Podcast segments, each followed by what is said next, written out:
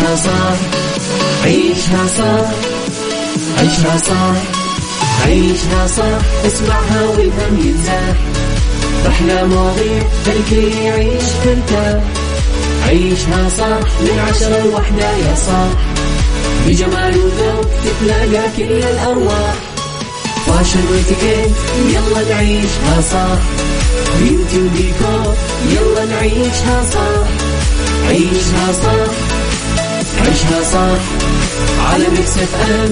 يلا نعيشها صح الآن عيشها صح على Mix FM. Mix FM هي كلها في ال mix. هي كلها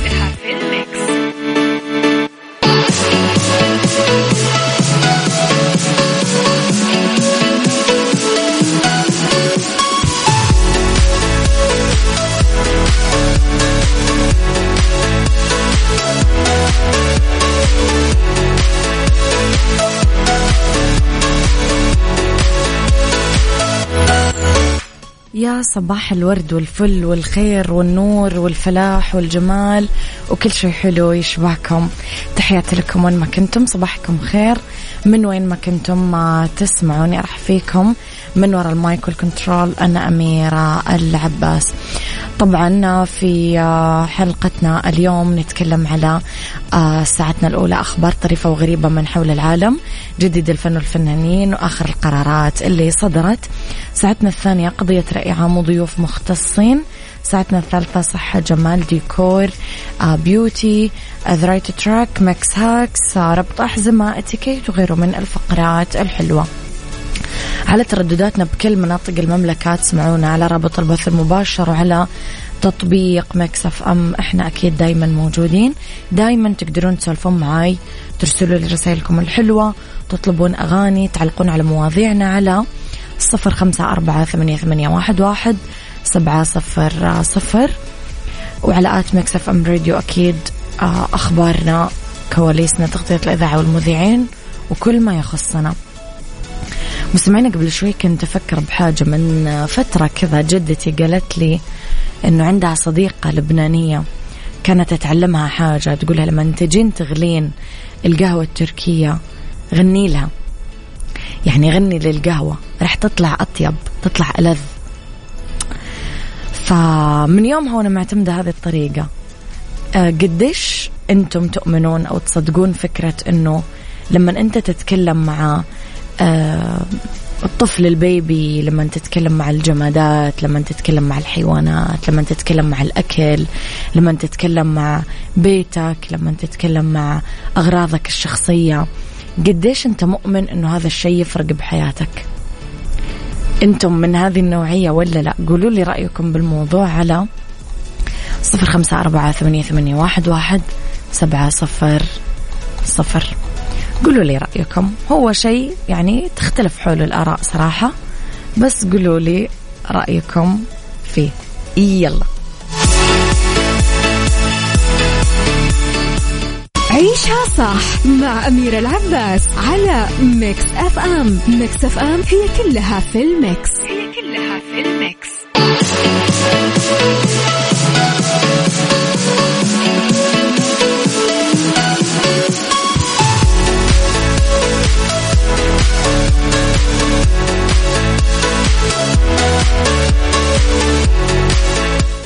صباح الورد.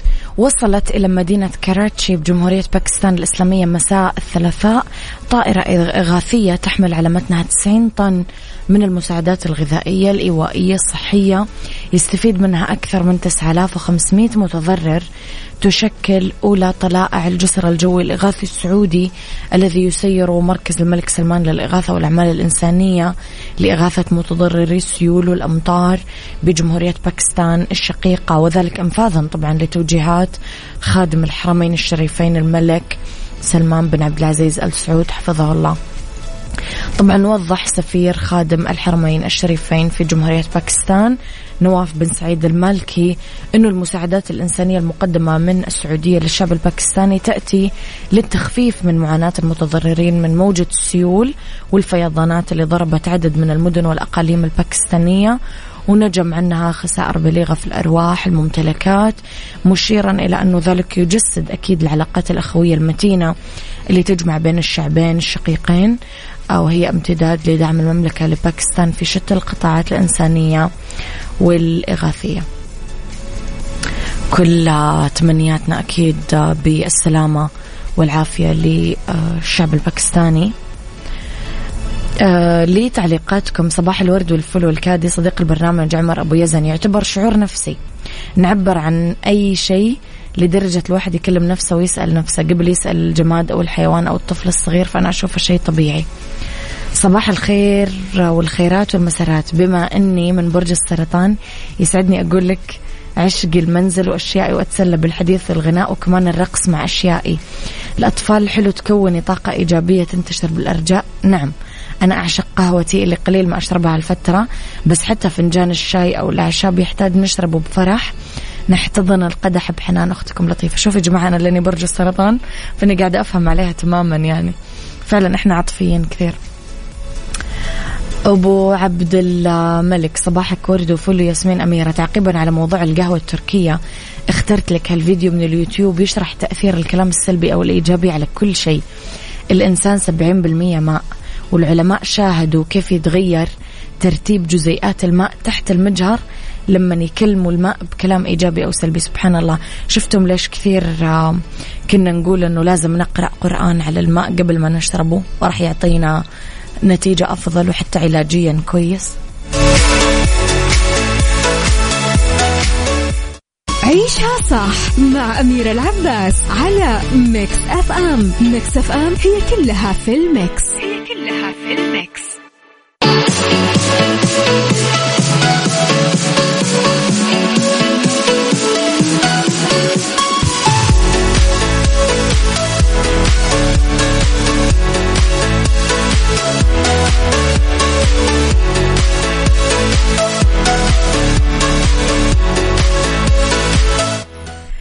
تحياتي لكم مستمعينا لخبرنا الثاني حصلت النجمة العالمية زندايا على جائزة أفضل ممثلة رئيسية في حفل جوائز الإيمي بدورته ال 74 عن بطولة مسلسل إيفوريا آه، للعام الثاني على التوالي. أصبحت زندايا اللي عمرها بس 26 سنة. أصغر امرأة تفوز مرتين بجائزة أفضل ممثلة في تاريخ جوائز الإيمي. آه، إضافة إلى أنها الممثلة الأولى اللي تفوز بالجائزة من ذوي البشرة السمراء. بكلمة لها على المسرح وهي متألقة بفستان آه، فالنتينو ومجوهرات بولغري شكرت النجمة منصة البث الأمريكية على تأمين مساحة آمنة لتقديم المسلسل الصعب وشكرت المؤلف آه، سام ليفنسون. على ثقته فيها حتى في اللحظات اللي فقدت فيها هي الثقة بنفسها تبعت زندايا كلامها بالقول. كانت أمنيتي الكبرى لإفوريا أنه آه، يتمكن من مساعدة الناس على التعافي. وأبغى بس أشكر كل الناس اللي شاركوا معي قصصهم. أبغاكم تعرفون أنه أي شخص حب شخصيتي أو حس وكأنه شخصية رو تمثلوا أني ممتنة جدا لقصصكم وأنا أحملها معي وأحملها معها. وبعد ما خلصت كلمتها طلعت والدتها وهي تجلس بين الحضور وتصفق لها وتمسح دموعها بشكل مؤثر وانتشر الفيديو بشكل كبير في ال social media. فعلا يعني واحد من أحلى اللقطات ترى أنه أهلك هم مشجعينك.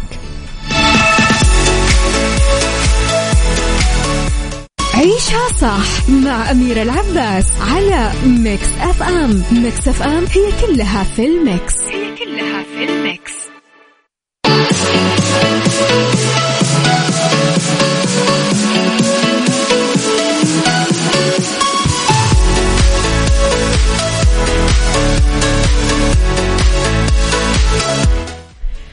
اكتشف صبي يبلغ من العمر ثمانية سنين أسنان قرش كبيرة متحجرة وهو يحفر بالحصى.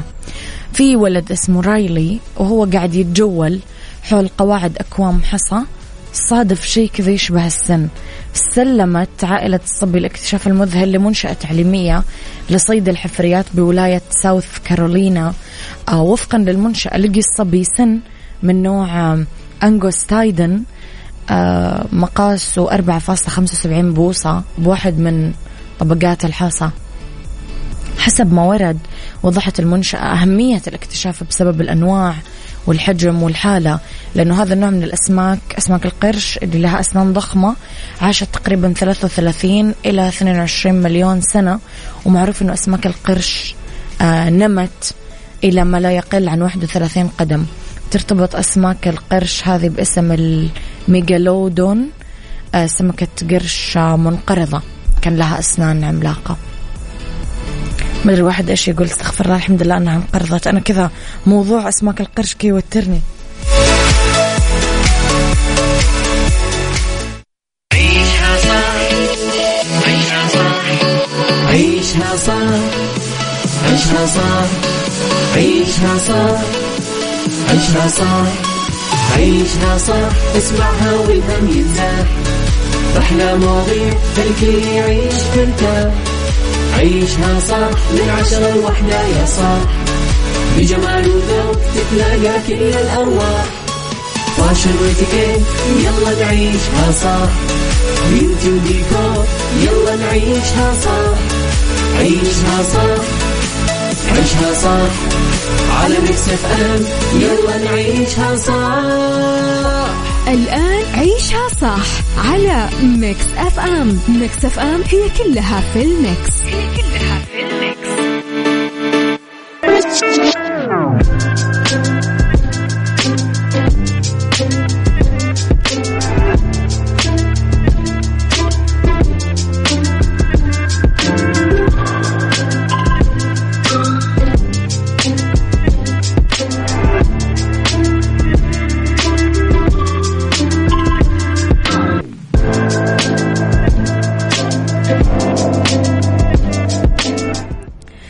صباحكم خير مستمعينا تحياتي لكم وين ما كنتم.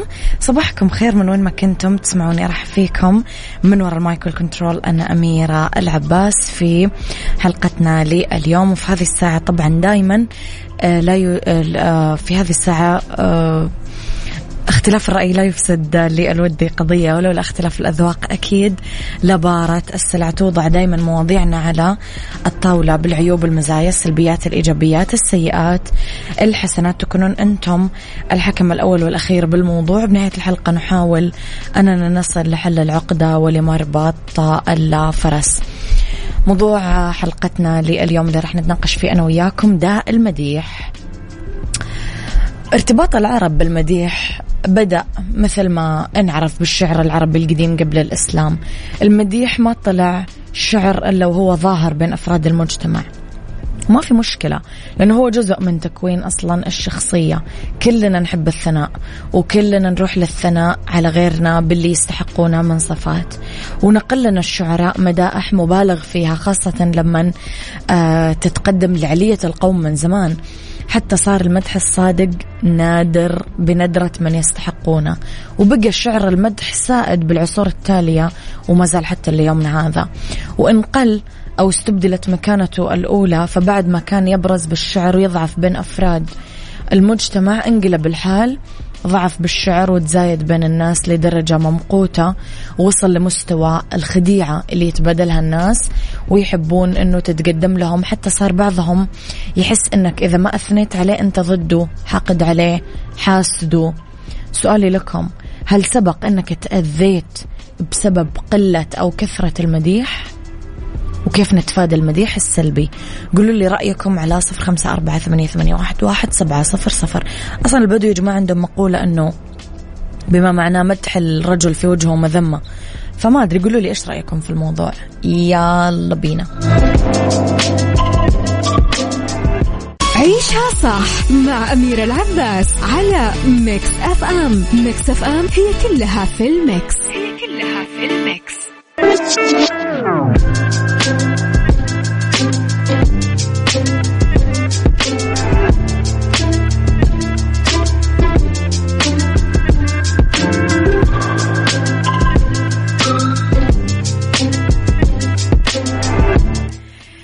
تحياتي لكم مستمعين. اختلفت الآراء. صراحة في ناس قالوا أنا أحب المدح في ناس قالوا لا ما أفضل كثير أم مدح.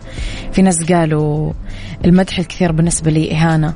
في ناس قالوا لا إيش المشكلة؟ ممكن الواحد يكون جواته مشاعر طيبة وقاعد طلعها اليوم صارت الناس أعتقد تنفر حتى من الصدق حتى لو قدم لهم بشكل مهذب. رأي نقد بناء يبغونك تمدحهم طول الوقت. تثني على الشكل. وعلى القول وعلى الفعل. والغريب آه أنه تساوى الجاهل والعالم. الاثنين مولعين وملوعين بالثناء. اللي يجمع بينهم عذرا مو حب الثناء لحاله. حالة الاضطراب النفسي اللي متخبية في زاوية من نفسيته. حالة يمتزج فيها الضعف بعدم تقدير الذات عدم الثقة بالنفس مع الخوف شوية شعور بالعار. كل هذه المشاعر المتذبذبة كورة من الشعور بالنقص. كذا قاعدة تتمرجح جوانا ما تستقر إلا لما نسمع الثناء. وتطرب عاد روحنا وتشتعل وشوي ننصدم لما نشوف رأي آه، يخالف الحالة اللي إحنا واصلين لها أو يكشف سوءنا. آه كثير أصلا ناس تتبادل يمكن المديح بسبب مصالح خاصة. طلعت مؤلفات تقدمت أغنيات رفعت لوحات ثناء كاذب. و ما أعرف كيف في ناس تعتبرها أصلا يعني نوع من أنواع الجرائم العامة. الجنان فيها يستخدمون سلاح المديح بدون تردد ولا خجل ولا إحساس بحجم الجريمة اللي أنت قاعد ترتكبها. حتى صار الجوع للمديح يعني متبادل. المادح عنده جوع والممدوح عنده جوع. ف إيش رأيكم يا جماعة في الموضوع؟ قولوا لي على صفر خمسة أربعة ثمانية, ثمانية واحد, واحد سبعة صفر صفر. beauty بنعيشها صح على Mix FM Mix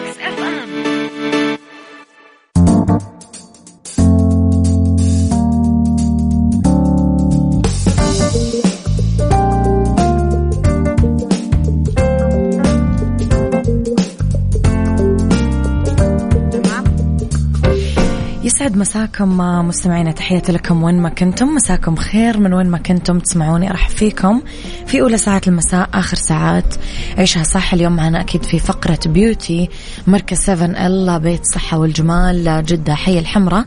اسمحوا لي أرحب بأستاذة خلود فرحان خبيرة الميك أب والجمال من مركز 7 ال بيت الصحه والجمال.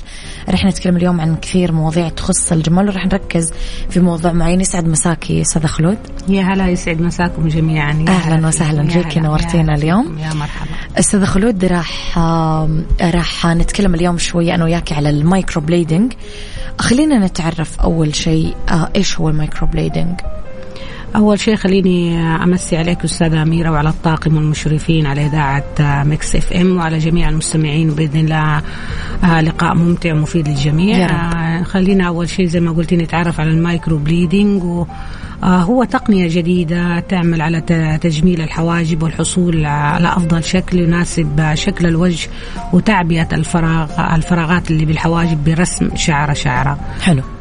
تفضلي فالحاجب بينرسم بشعره شعرة بشكل طبيعي. كم الوقت اللي تاخذه الجلسة عادة آه أستاذ خلود؟ شوفي هو بالنسبة يختلف من كل أخصائية لأخصائية. أنا بالنسبة لي ياخذ الوقت من ساعة ونص إلى ساعتين. وبنفس الوقت يعني هذا الساعة ونص والساعتين أنا أكون أجهز نفسي وأجهز الزبونة. وفي والمايكرو نفسه عندنا في أداة تشبه القلم آه، فيها ريشة أو إبرة متعددة المقاسات. وهذا القلم يطلق عليه أو أنا أسميه أو هو يطلق عليه هو ال holder. فإحنا نبدأ في هذا الوقت نحضر فيه كيف انه حنبدأ مع الزبون ال microblading والألوان المستخدمة أستاذ خلود عادة حضرتك تختارينها ولا العميلة نفسها؟ آه لا طبعا هو على حسب لون بشرة العميلة وعلى حسب الشعره هو فاتح أو غامق أو بس الأفضل إنه إحنا ما نميل للألوان الغامقة. الأسودات الأسودات الأسودات هي تناسب بس فقط البشرة السمراء. أما الألوان الثانية البني والبني الفاتح هو نعمل mix مع بعض. ونبدأ في ال microblading خلينا شوي نتكلم بما أنك تطرقتي للخطوات أستاذ خلود إيش هي خطوات عمل ال microblading وإيش مطلوب من العميلة تعمله قبل ما تجيكم قبل الجلسات. okay ال- أول شيء إنك تكشفي على حوا... الحواجب تكون نظيفة وما يوجد يعني ما فيها لون. وقبل هذه الخطوة هو استشارة استشارة ممكن استشارة للأخصائية التجميل أو تستشير أي أحد حوالينا إنه في تغيير رسمة حواجبها لأنه هي قناعة وبالأخير هذا قرار. نعم. اخذ مقاس الحواجب إن كان بالمسطرة أو عن طريق الخيط آه، في جهاز يجي مع ال microblading هو جهاز يشبه الفرجال في رسم الحاجب. آه، استخدام آه، قلم خاص بالرسم ثانيا بعدين آه، إزالة الشعر المتبقي بعد رسم الحاجب. ومن ثم تنظف الحاجب من الخطوط والرسم بالريموفر ميك أب. وبعد كده حنوضع ح- حنوضع المخدر اللي هو البنج هو مرهم يساعد على بس تنميل المنطقة من 20 إلى نصف ساعة. بعد كده نختار اللون المناسب لشعر الحاجب ولون البشرة. وبهذه المدة أنا أكون برضو حضرت نفسي باللبس القفازات وتعقيم كل ما هو حوالي ومن بعد مدة البنج نظف الحاجب نبدأ بال microblading بس عندي حاجة أهم حاجة إنه هي ال- ال microblading آه، لازم في أسئلة قبل ما تعمل العميل هذا. أنت تعاني من مرض سكر أنت عندك ضغط أنت تاخذي أدوية سيولة دم فهذا لازم كل الأسئلة توجهيها للعميلة وتفتحي لها file وتبدأ معانا الجلسات من أول جلسة ويبدأ تو- توقيع الزبونة يعني على عاتقها يعني هذا الشيء. إنها تتحمل مسؤولية تتحمل- موافقتها تتحمل. على هذه نعم، نعم، الجلسة. طبعاً. وفي حالات طبية أستاذ خلود ما توافقين إنه أنت تعملي لها؟ إي أكيد. يعني مثلا مريضة سكر تقول لك إيه أنا عندي سكر بس ما هو مرتفع ما هذا. أقول لها لا حبيبتي لازم تجيبي لي من الدكتور المعدل التراكمي حق السكر لمدة ثلاثة شهور عشان نبدأ فيها. تطمنين أكثر. إي طبعا طبعا. طيب كيف أستاذ خلود نحافظ على النتيجه قدر الإمكان بعد ما عملنا جلسة ال microblading أطول فترة ممكنة يعني. هو هي كم مدتها أصلا؟ المايكرو أيوة، تقريبا من؟ من 8 شهور من سنة تقريبا سنة ونص. من سنة لسنة ونص. يقعد يعني أكثر شيء هذا. آه كيف تحافظي على المايكرو إنك تتبعي التعليمات. أول شيء المحافظة على النتيجة من أول ما نخلص أول جلسة بترطيب آه من بعد ساعة تقريبا مرري قطمة كده بلطف معقم فيها. المحافظة على الحواجب نظيفة وجافة حافظي على رطوبة المنطق المنطقة. آه ما تفركي الحاجب آه بقوة أو التقاط القشور آه بيدك. ضعي واقي شمس لا تتعرضي لبخار أو سونا. بحر، طبعا. هي الابتعاد عن التشميس والتعرق الابتعاد عن رسم الحواجب بالميك أب بقلم الحاجب أو ال eyeshadow أو الجل.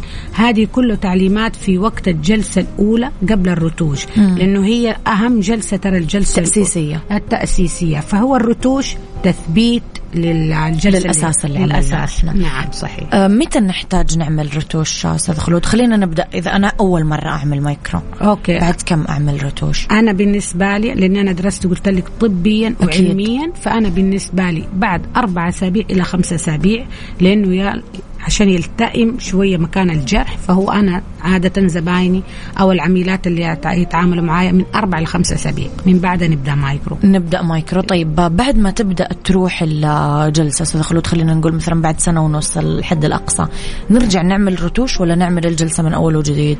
لا ما يحتاج جلسة من أول جديد. نعيد على اللي نعيد من نعيد. لأنه حيكون في باقي لون بس خفيف يعني بس نرجع نعيد. هو رتوش أغلب شيء يعني. يعني كل فترة وفترة نعيد مو هي الرتوش. كيف تحافظي عليه لو انت عملتي كل ستة شهور زي الرتوش فانت حتحافظي على رسمة حاجبك نظيفة ومرتبة واضحة. وواضحة طبعا. طيب كثير منهم يحبون يعملون تشقير للحواجب آه، بعد نتيجة ال microblading آه، إيش رأيك في الموضوع؟ آه، في إمكانية. يعني أنا أقول التشجير دائما يدوم سنة تقريبا. وإمكانية موجودة. الإمكانية الأفضل أن تتم هذه العملية في وقت الشتاء. اختيار اللون التشجير ترى مهم ومناسب للون البشرة.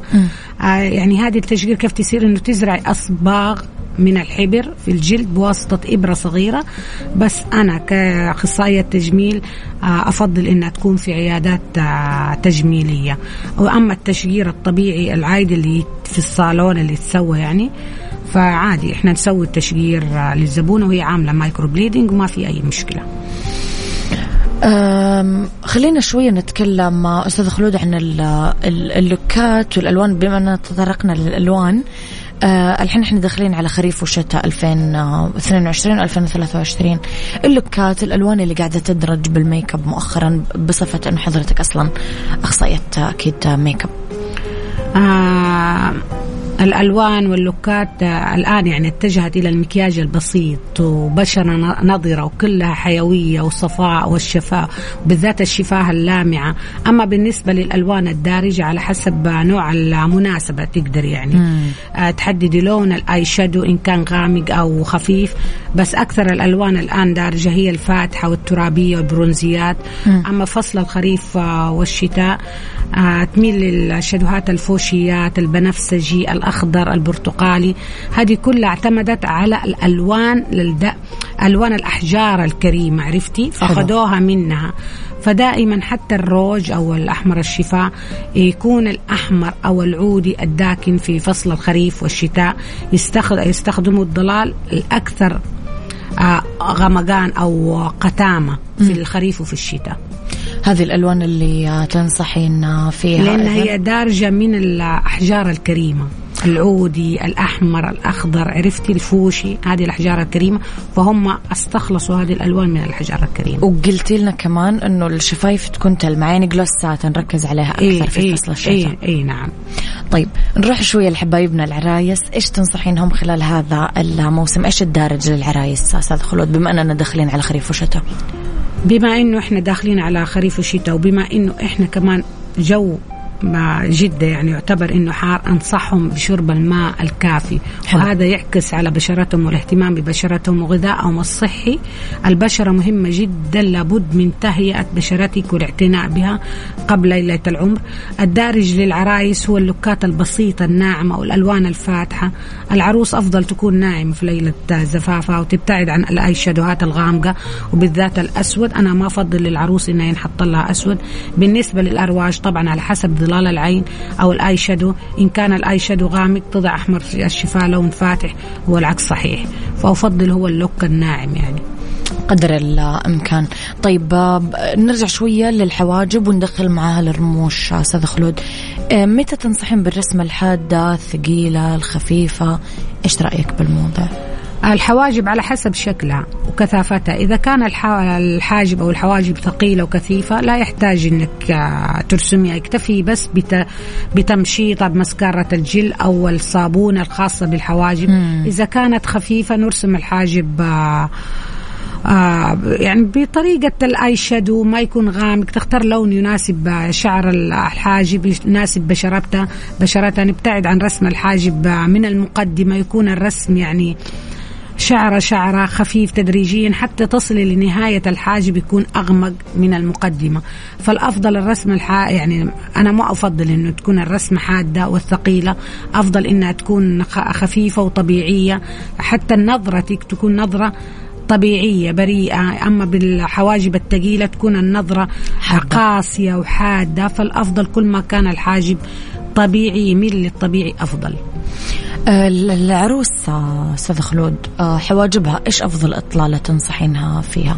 في عرايس أنا اشوفهم مثلا تصبغ حاطة صبغة قبل ما تجي لل makeup artist يوم الفرح، في كثير أخطاء يمكن تعملها العروسة، إيش النصائح اللي تعطينا اياها فيما يخص الحواجب؟ آه، أنا بالنسبة لي كميك أب آرتست عرايسي بن أقول لهم يعني لا تسووا حواجبكم أو صبغاتكم برا يعني لأني أنا بعمل الحواجب والصبغة فأفضل إنها تكون عندي وإذا كانت حاجة حاجبها ما شاء الله ما يحتاج صبغة.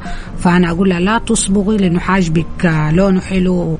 وحتى لو يحتاج صبغة أنا أفضل كمان ما تصبغ قبل الفرح انه الأفضل بعد الفرح لأني أنا كده ولا كده راح أرسم لها لها أرسم الحاجب في الميك أب. وسألتيني سؤال أستاذة أميرة بالنسبة للرموش. نعم. الرموش في تقنية إحنا بنستخدمها أنا بستخدم بس يعني بعملها من 18 سنة. أوه. هو perm الرموش.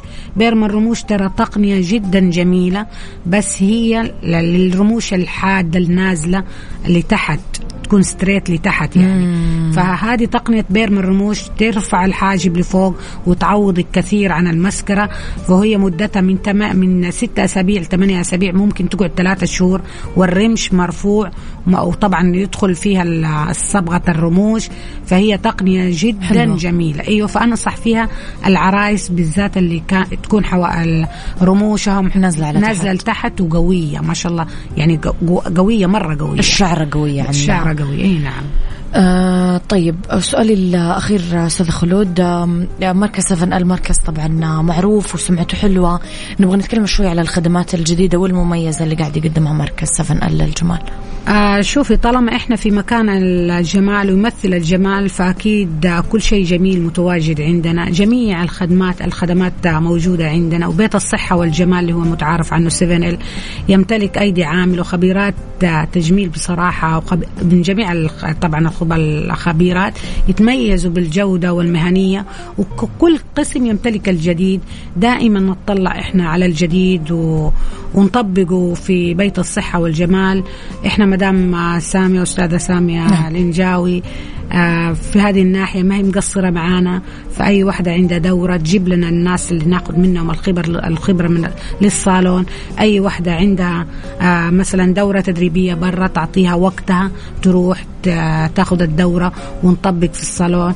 آه، تجيب لنا أي شيء جديد من كان صبغات منتجات. منتجات يعني التريتمنت كله تلاقي أي شيء جديد فتجيبه للصالون. فهي بصراحة نشكرها اولا. أكيد طبعا نوجه تحية والشكر أي نوجه لها تحية والشكر أستاذة سامية وإن شاء الله نقول لها الحمد لله على السلامة على الوصول. آه هذا هو اللي في بيت الصحة الجمال كل شيء جميل تلاقيه في بيت الصحة والجمال متى ما دورتي على الجمال تقدرين تلاقينا أكيد عندكم. نعم نعم. آه، أستاذ آه خلود نورتيني. يعطيك ألف عافية. كل الشكر على حضورك اليوم ومعلوماتك الحلوة. أستاذ خلود فرحان خبيرة الميك أب والجمال في مركز 7 البيت الصحة والجمال جدة تحديدا في حي الحمراء طريق الكورنيش. كل الشكر أستاذ خلود تحياتي لك شكرا لك يعطيك العافية حبيبتي. أشكرك.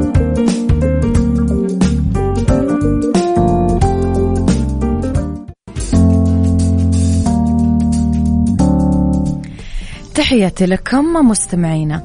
تخيل أراضي سكنية بتسع مدن بالمملكة. يعني وانت بأرضك تقدر تتخير كمان تقدر تشتريها وأنت قاعد ببيتك. شركة السعدون العقارية اسم على مسمى. زي ما يقولون إبداع بعالم المزادات. عندهم في مزاد آه، شمس المملكة الإلكتروني أراضي سكنية في تسع مدن آه، بالمملكة. جدة مكة المدينة الطايف الدمام الخبر حفر الباطن أبها سكاكا منزلينها كلها في مزاد شمس المملكة الإلكتروني بمنصة المزاد الإلكتروني. آه، عندهم يعني رقم واحد تقدرون تستفسرون منهم. تكلمونهم على تسعة اثنين ثلاث أصفار ثلاثة ثمانية خمسة اثنين. حسابهم بتويتر هو SRSC 22 آه لعلمكم كمان شركة سعدون العقارية مرخصين أكيد من وزارة العدل. وكيل بيع قضائي ومن المحكمة حارس قضائي ومزاداتهم كلها ناجحة. وآخر شيء ما أقول لكم أنه سعدون إبداع بعالم المزادات.